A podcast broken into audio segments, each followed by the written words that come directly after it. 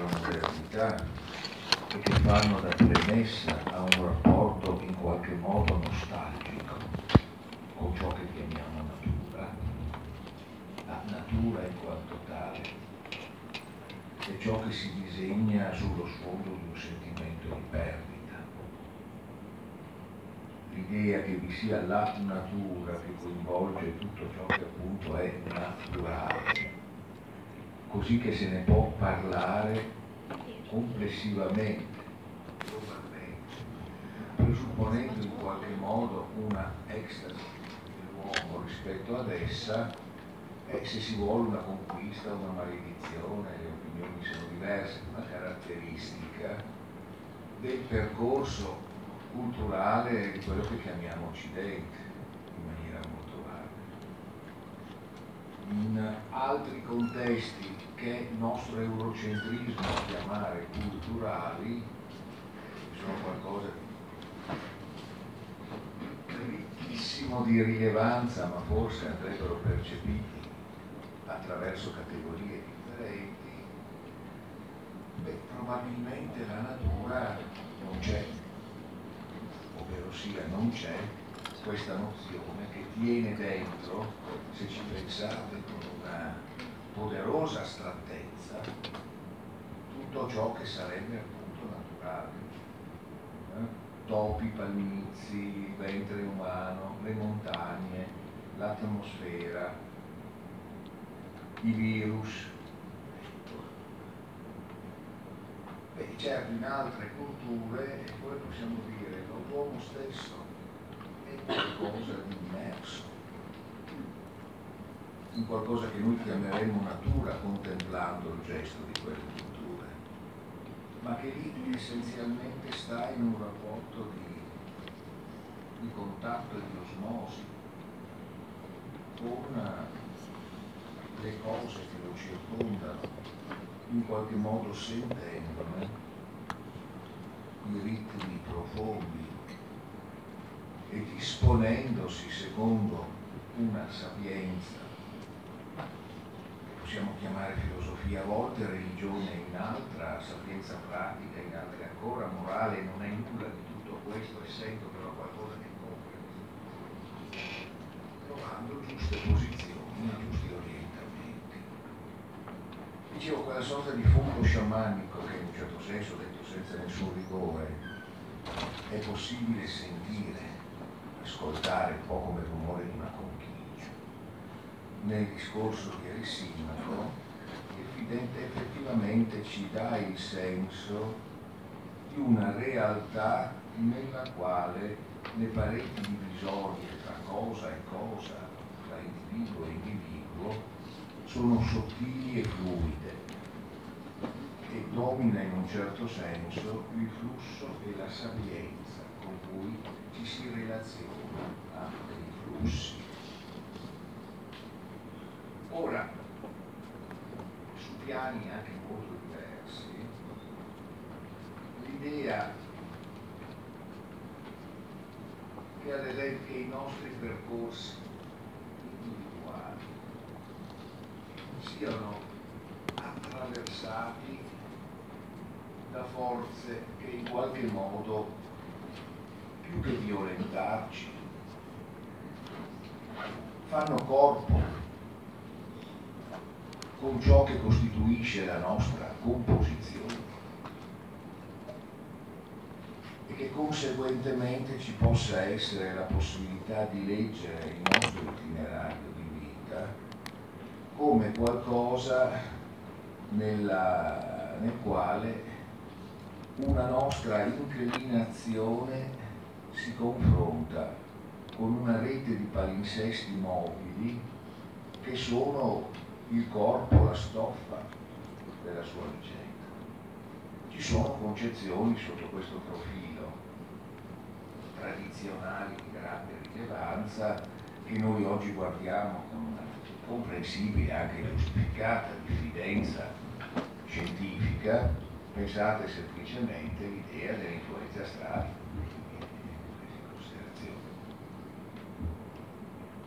quella che porta sino alle pratiche oroscopiche, che possono essere guardate evidentemente con un po' di complessità e sufficienza, ma che di per sé rappresenta un tentativo di costruire una relazione tra ciò che è percorso individuale e totalità delle relazioni che sono in qualche modo istituite di fatto nel cosmo.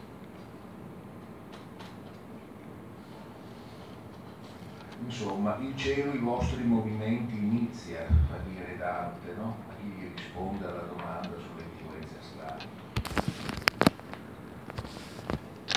Si potrebbe quasi dire che anche qui, dal punto di vista astrologico, esiste come una langue, nel senso con cui si dà questa espressione eh, si dà questa espressione nella linguistica moderna, in particolare ovviamente in Saussure, eh? ovvero sia il linguaggio inteso, quel sistema di regole cangianti ma esistenti comunque, operanti in qualsiasi atto linguistico che è la premessa di ogni nostro gesto attraverso la lingua, di ogni nostra parola per restare ovviamente alla coppia classica che è un argomento che ci interessa sempre molto dal punto di vista teorico-letterario, perché la letteratura è anche un modo di riscoprire il senso e le conseguenze del nostro essere costituiti nel linguaggio. Per tanti versi, percorsi che hanno in qualche modo determinato lo spazio della teoria della letteratura, ma non soltanto nel Novecento, fino ad oggi, hanno in qualche modo scavato in questa che in realtà è un'evidenza. Non c'è un soggetto umano organicamente, strutturalmente, completamente definito prima e fuori dal linguaggio. Non c'è un io prima di io e quindi sostanzialmente nel linguaggio si è sempre in un certo senso partoriti e nell'atto stesso di essere partoriti anche scissi, separati. Perché il linguaggio è questa cosa che è infinitamente nostra ma è infinitamente anche di tutti.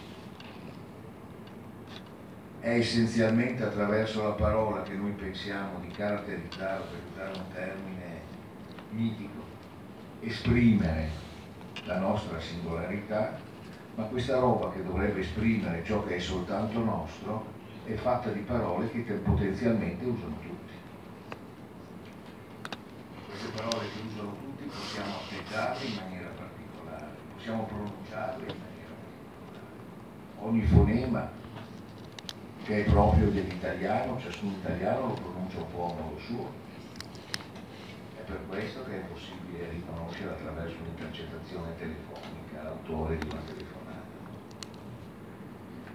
Avevamo qui un docente di grande prestigio, eh, grande cultore della fonologia e anche nello stesso tempo dei dialetti, che era in grado, sentendo una persona al telefono, di sapere dove era vissuto nei primi cinque anni, dove aveva fatto le scuole medie, se era stato all'estero e così via, perché tutte queste cose restano come vibrazioni minime, occorre saperle sentire, nella concreta attualità singolare dei nostri atti linguistici. No?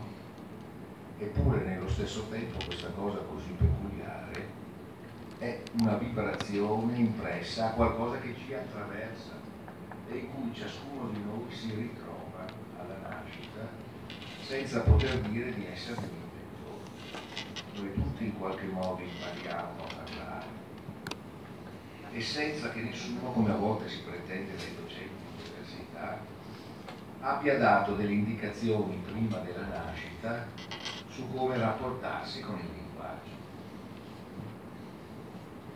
Bisognerebbe spiegare le parole che si usano, sì, sino a un certo punto, perché si arriva anche a un certo punto dove non c'è nessuna parola significato delle parole al fondo, come da dall'altra parte ricordava sul studio, lo si apprende praticando il linguaggio, il significato di una parola e il complesso dei suoi usi.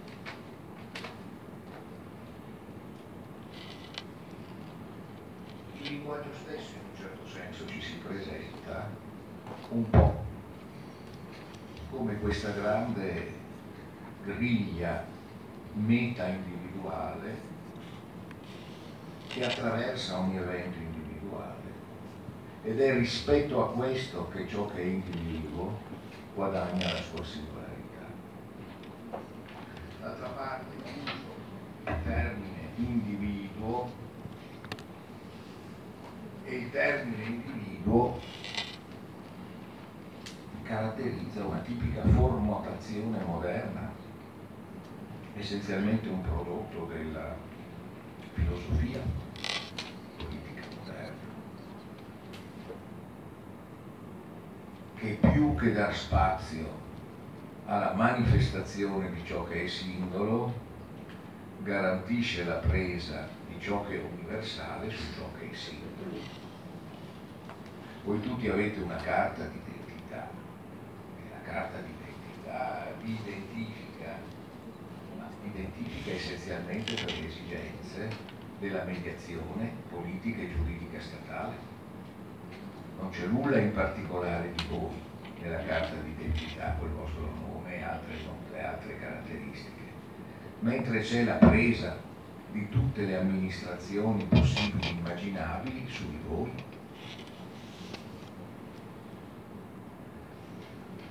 Ma comunque, lasciando al momento il riferimento all'astrologia, pensate ad esempio a quella grande risorgiva di una sapienza incredibilmente libera dai suoi contesti, anche se dai contesti suoi lo sappiamo, come quella di Goethe, in un certo senso al cuore di Cigno, e pensate, vi consiglierei di leggerlo se l'avete mai letto, un racconto come le Wolfer van Schaft,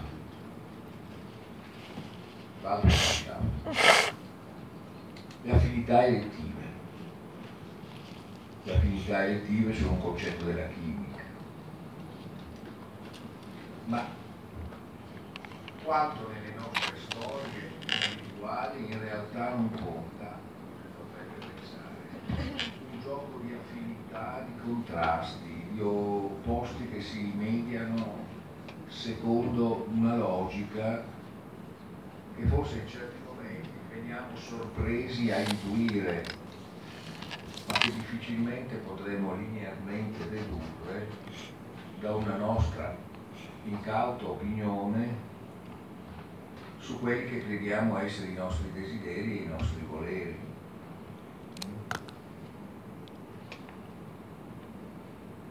Molti romanzi in qualche modo sceneggiano esattamente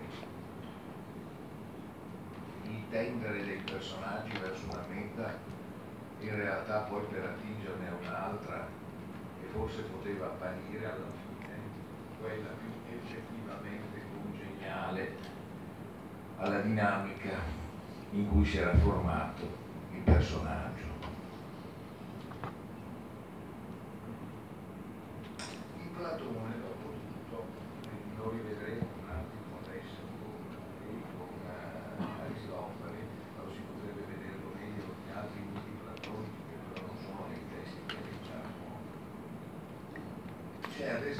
qualcosa che ci fa pensare a un altro grande tema letterario, quello della predestinazione. O quello, se vogliamo, come già vi accennavo, della unione originaria alla quale si cerca di tornare attraverso il reperimento dell'altro individuo che costituisce con noi la pienezza attiva di un simbolo, quello che per intenderci è stato chiamato per tanto tempo l'anima gemella, ovvero sia quello con cui noi saremmo fatti per stare, per essere pienamente ciò che siamo, ciò che vorremmo essere. E che in un certo senso esiste come una premessa, ma non è affatto detto che la nostra esistenza ci consente di cominciare. E che andrebbe riconosciuto qualora fosse il contrario. Ciò che in qualche modo ci lega a un altro grande tema letterario, quello per intenderci del pure Fudva, cioè dell'amore a prima vista. Anche qui no? grandi tradizioni morali diverse e grandi narrazioni ispirate a diverse concezioni. Per innamorarsi di qualcuno forse bisogna conoscerlo bene, bisogna averlo frequentato per tanto tempo, bisogna esserne ben sicuri. Quasi sempre questo ragionamento, sto parlando di libri, adesso potrei citare, ma non so se devono essere tanti, quasi sempre questo riguarda una preoccupazione che prima o poi deve finire nel cosiddetto matrimonio. Il matrimonio in genere richiede, come possiamo dire, la valutazione seria di tutta una, un complesso di ragioni. Tanto è vero che in tutta una serie di contesti storico-culturali si provvede con un tratto, devo dire, di, di comprensibile pulizia morale ma anche organizzativa a escludere gli aspetti sentimentali. Non ci si sposa con qualcuno di cui ci si innamora, ci si sposa con qualcuno con cui è ragionevole sposarsi. Aspetti patrimoniali, alleanze familiari, decoro sociale, dopodiché una qualche tradizione in cui la letteratura parte si incaricherà di creare altri spazi per dimensioni affettive di creatività del rapporto, un po' come avveniva nell'Atene della nostra omofilia che qui abbiamo visto, dove certo c'è un rapporto amoroso tra un amante e un amato, entrambi maschi, ma dove tutti questi si sposano e fanno figli. La, la famiglia borghese essenzialmente di grande tradizione europea prevede un marito, una moglie, dei figli, alcuni amanti del marito, alcuni, ama- alcuni amanti del marito, alcuni amanti della moglie. In molti casi col problema di, di verificare che gli amanti del marito e della moglie siano persone per bene, perché vi è anche una morale del corpo nella costruzione di una sorta di adulterio legittimato. D'altra parte Leopardi ricordava nel discorso sui costumi presenti dell'antico che l'unica traccia di virtù rimasta nella modernità, una traccia debole, quasi caricaturale ma importante, è l'onore. E l'onore è essenzialmente la reputazione, ovvero sia ciò che si vede di noi che deve essere conforme a una serie di canoni che non bisogna affatto rispettare in sé, ma mostrare esteriormente di essere in grado di rispettare. Insomma, l'opinion publique, come avrebbero detto una serie di scrittori, i vari omosatirici francesi dell'Ottocento. Va bene, questo in realtà per dire che eh,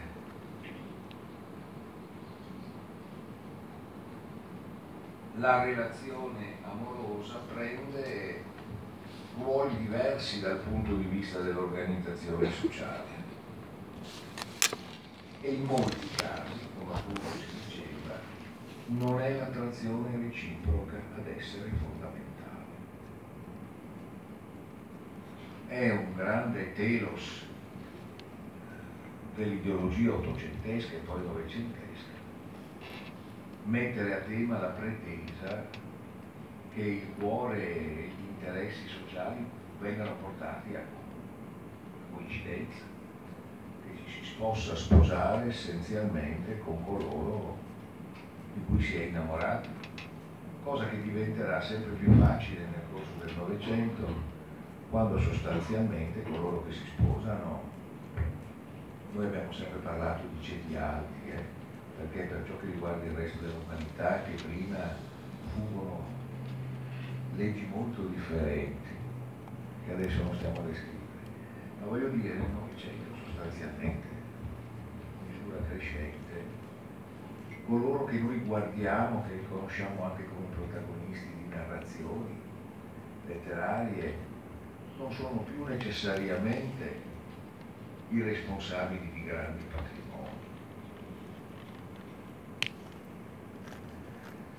Non hanno più i ruoli di rappresentanza sociale dei vecchi nobili o dei vecchi aristocratici borghesi e quindi possono pensare che la loro unione sia una conseguenza di un sentimento reciproco. Per cui sostanzialmente non ci si sposa più per alleanze dinastiche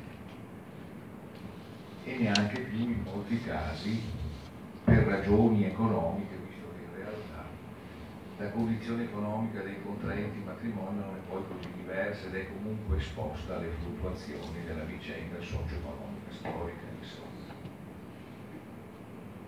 Dopodiché comincia un'altra grande scenografia letteraria, Rilke ne aveva detto cose stupende, quella in cui le persone credono di incontrarsi perché si avvicinano l'un l'altro, ma visto che hanno perso il senso della loro radice che attraverso la solitudine li lega al movimento complessivo delle cose, credono di incontrarsi e si mancano ogni volta che credono di incontrarsi, per cui la loro esistenza diventa tutto una ma capisci quello che voglio dire, ma perché non capisci quello che dico? Perché non capisci quello che sento? Io credo di capire quello che tu pensi, no, non capisci nulla.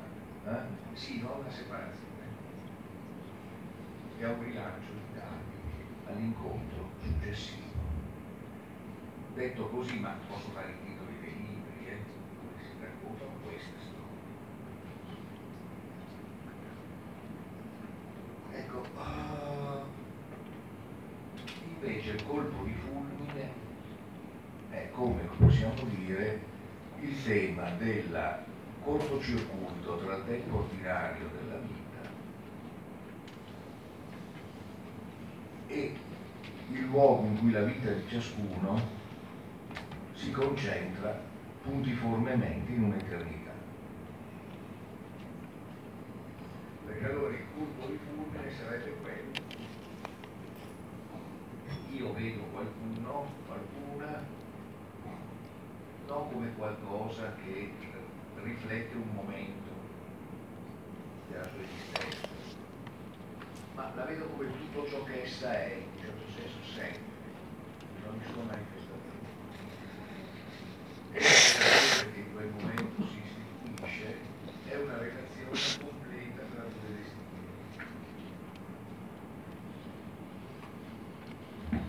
per cui potremmo dire non io senza te, non te senza io, senza me. Anche, anche se l'errore era quello funzionale, nel senso che non ci sono se non c'è l'altro. Qui non si tratta di incontrarsi, di avvicinarsi, ma di scoprire che l'unione è l'unica cosa che mi fa ciò che io sono.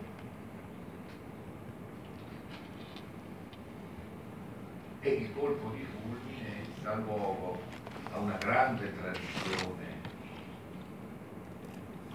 legata all'amore a prima vista e anche a una tradizione minore ma molto interessante legata all'erronea percezione dell'amore a prima vista. Diciamo, abbiamo anche tutta una serie di grandi narrazioni che riguardano il fatto che si è creduto di incontrare l'anima gemella, si è stati folgorati a prima vista da una presenza e, non funzionava, non era così. Il terribile Erich von Kleist, che è uno tra forse più incredibilmente emozionanti della Goethe-Zeit, del primo Ottocento, il periodo centrale della vita di Goethe, ad esempio ci presenta nella Catcher von Heilborn eh, il personaggio a suo modo grandissimo di Cunigunde von Thurneck, donna fatale. La sua bellezza è abbagliante, è una grande produttrice di coup de fou.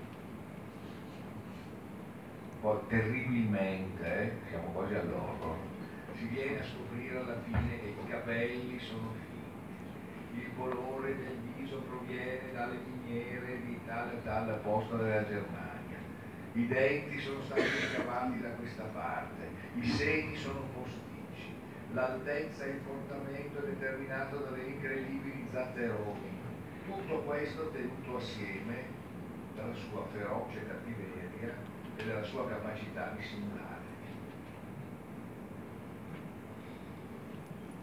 Si può anche sbagliarsi no? nel colpo di fulmine, o ci possono essere finti colpi di fulmine per cui diffidare delle imitazioni. Alcuni insegnano sotto alcune ricette.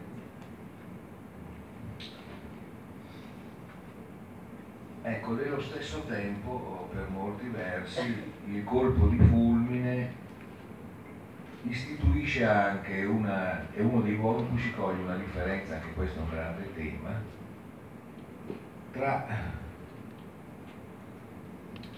il tempo della passione e il tempo in qualche modo ordinario. Noi credo leggeremo andando avanti, Fedo dire sì, no? Ma ma se voi leggeste un altro immenso testo di Racine, la Berenice, vi trovereste di fronte a uno dei discorsi dal punto di vista della penetrazione delle condizioni della relazione amorosa più emozionanti che siano mai state scritte. Antiochus, re di Comagene, è innamorato della regina Berenice ma la regina Berenice è innamorata, ricambiata dall'imperatore Tito. Antioco è innamorato di Berenice da sempre e da sempre cerca di farglielo capire e pensa che non sia possibile che questa non l'abbia capito anni e continua a dare segnali e Berenice le vuole, le vuole benissimo, è il suo migliore amico.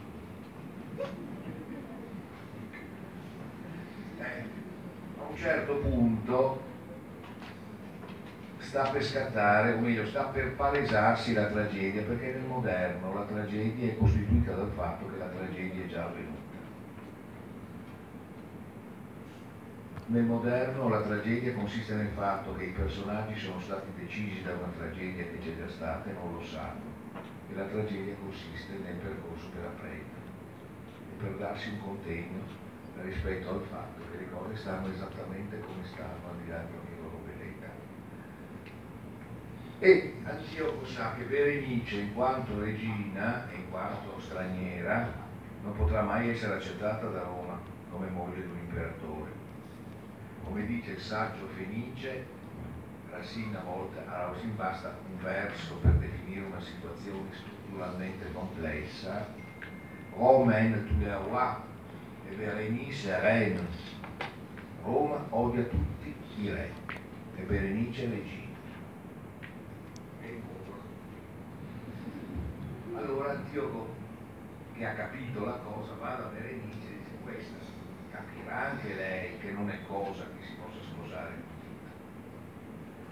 E visto che non si può sposare con Tito, forse io potrei anche, tutto sorelle di Compagene, insomma, che sono pure amico di Tito, farei pure un favore. E insomma, quando però costui nella forma più delicata rende evidente il suo sentimento, la reazione di Berenice è quella che se avesse visto uno scorpione come se fosse, si fosse sentita tradita dal suo migliore amico che osa in qualche modo nutrire per lei un sentimento incompatibile col suo sentimento per, per Tito. E a quel punto Antioco dichiara la sua intenzione di partire, di lasciarla di far sì che lei non abbia notizie della sua vita se non quando giungerà la notizia della sua morte. E concludendo giunge a questi versi che sono un po' la manifestazione perfetta di quello che vi dicevo, no? Che dois-je dire enfin? J'ai vu des yeux distraits qui me voyant toujours ne me voyaient jamais. Cosa devo dire infine? Fugo degli occhi distratti che mi vedevano ogni giorno, ma non si accorgevano di me mai. E questo in qualche modo deve essere la tragedia di Antioco e anche, come possiamo dire, il tempo ordinario delle relazioni contro il tempo evento del popolo di fulmine. Antioco non può essere amato da Berenice perché c'è da sempre. È l'ordinarietà, è come un fratello, è lì da sempre. Mentre invece l'amore passione scatta quando si è folgorati da qualcosa che rompe il tempo ordinario.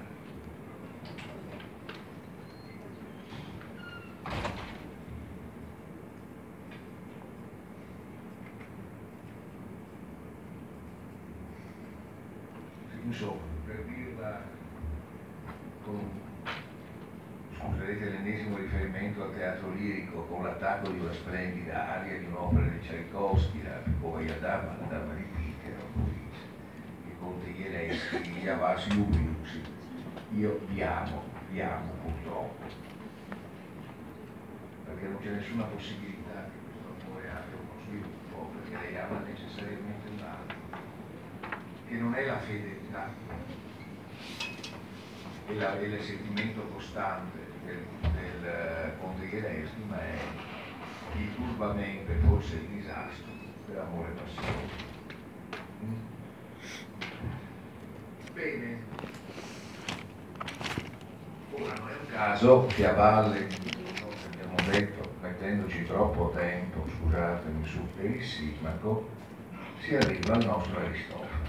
Perché come vi dicevo Aristofane, da grande comico com'è, metterà in scena un mito, ma un mito di sua invenzione. Abbiamo avuto Fedro che fa riferimento ai miti per eccellenza, quelli conosciuti da tutti. Abbiamo visto Pausania che slitta dal mito al mito storico. Adesso, vediamo che Platone, questo abbiamo parlato già in precedenza, ma ci torneremo, gioca la sua scrittura sulla collaborazione tra mito e logos, tra narrazione mitica e articolazione razionale. Queste due cose si complementano. Solo il mito salva il logos dalla perdita del suo rapporto vivente col momento in cui si pronuncia e accade, e solo il logos salva il mito dall'essere un mucchio di valle perché riconosci che ha una funzione diversa rispetto a quella di raccontare cose che sono veramente accadute. Ma i miti platonici possono essere miti che conoscono tutti, o loro versioni particolari, o possono essere miti che sono invenzioni platoniche, organizzate come miti in funzione che da essi sarà possibile avere. E quindi Aristofane crea un mito che coinvolge anche gli dei, gli dei dell'Olimpo, ma li coinvolge in una sceneggiatura che li mette per molti versi in caricatura. Ma attraverso questa caricatura esasperatamente comica, e qui Platone indubbiamente ha un'incredibile abilità nel farne presentarci un Aristofane che parla come noi penseremmo parlerebbe Aristofane se è quello che ha scritto i suoi commenti. Attraverso questa messa in caricatura però si sviluppa un'articolazione mitica particolarmente seria e destinata ad avere una grande nei suoi sviluppi storici.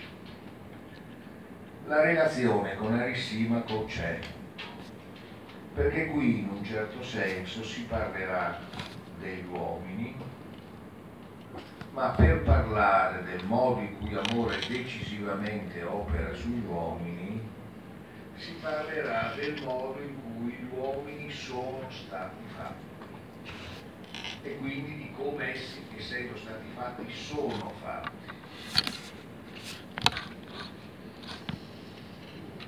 Una narrazione che dovrebbe spiegare un po' come Arisimaco faceva con le forze naturali i comportamenti umani a partire dal modo in cui gli uomini sono stati costituiti.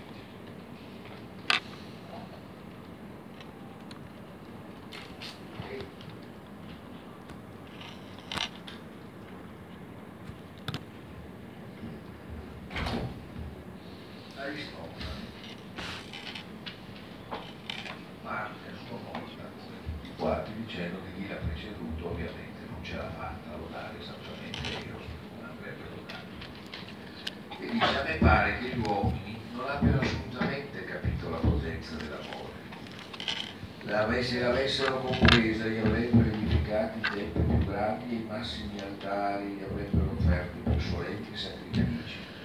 Ma come adesso non si fa per lui nulla di tutto questo, e pens- non come adesso che non si fa nulla per lui tutto questo, e pensare che sarebbe la prima cosa da fare. Tra gli dei è il più amico degli uomini, in quanto è loro soccorritore, medico dei mali, dei, di quei mali curati, i quali ne conseguirebbe la più alta felicità per il genere umano. Io cercherò pertanto di mostrarvi la sua potenza e voi ne sarete maestri ad altri. Ma preliminarmente, hm, preliminarmente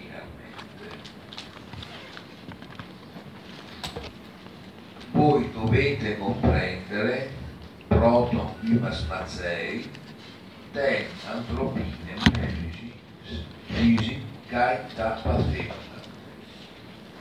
prima di ogni altra cosa dovete comprendere la la natura del mondo, cioè il movimento in cui gli uomini inventano quelle cose che sono, e come gli uomini si sono prodotti si riproducono, e che rapporto c'è tra questo movimento e la forma che hanno. E da pasemata.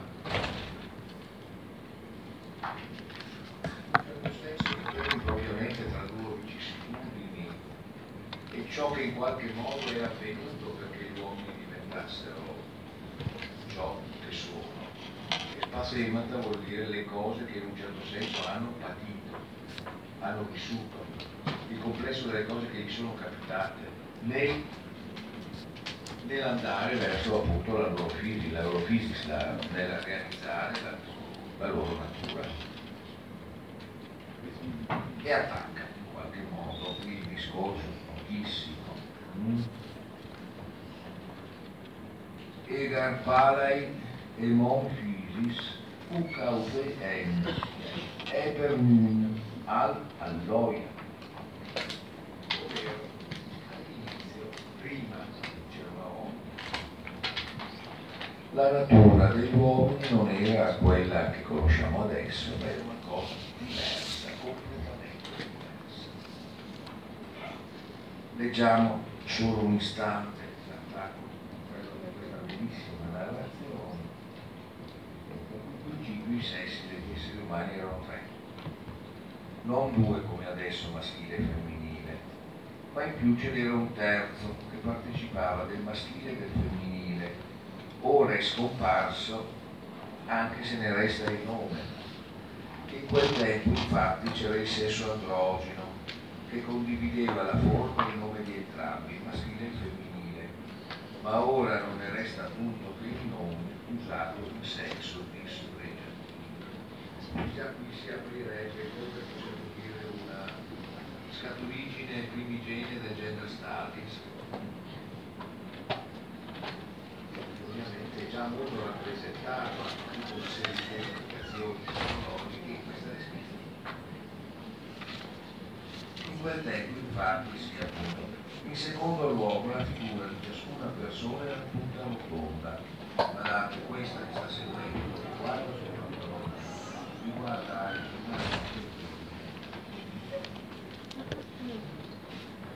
La figura di ciascuna persona era tutta rotonda, con l'osso e i fianchi formati in cerchi e aveva quattro mani, altrettanto gambe, e sopra il collo collo due facce simili le sonde di due facce che erano orientate in direzione opposta, una sola testa, quattro orecchie e due membri e tutti gli altri particolari che si possono immaginare da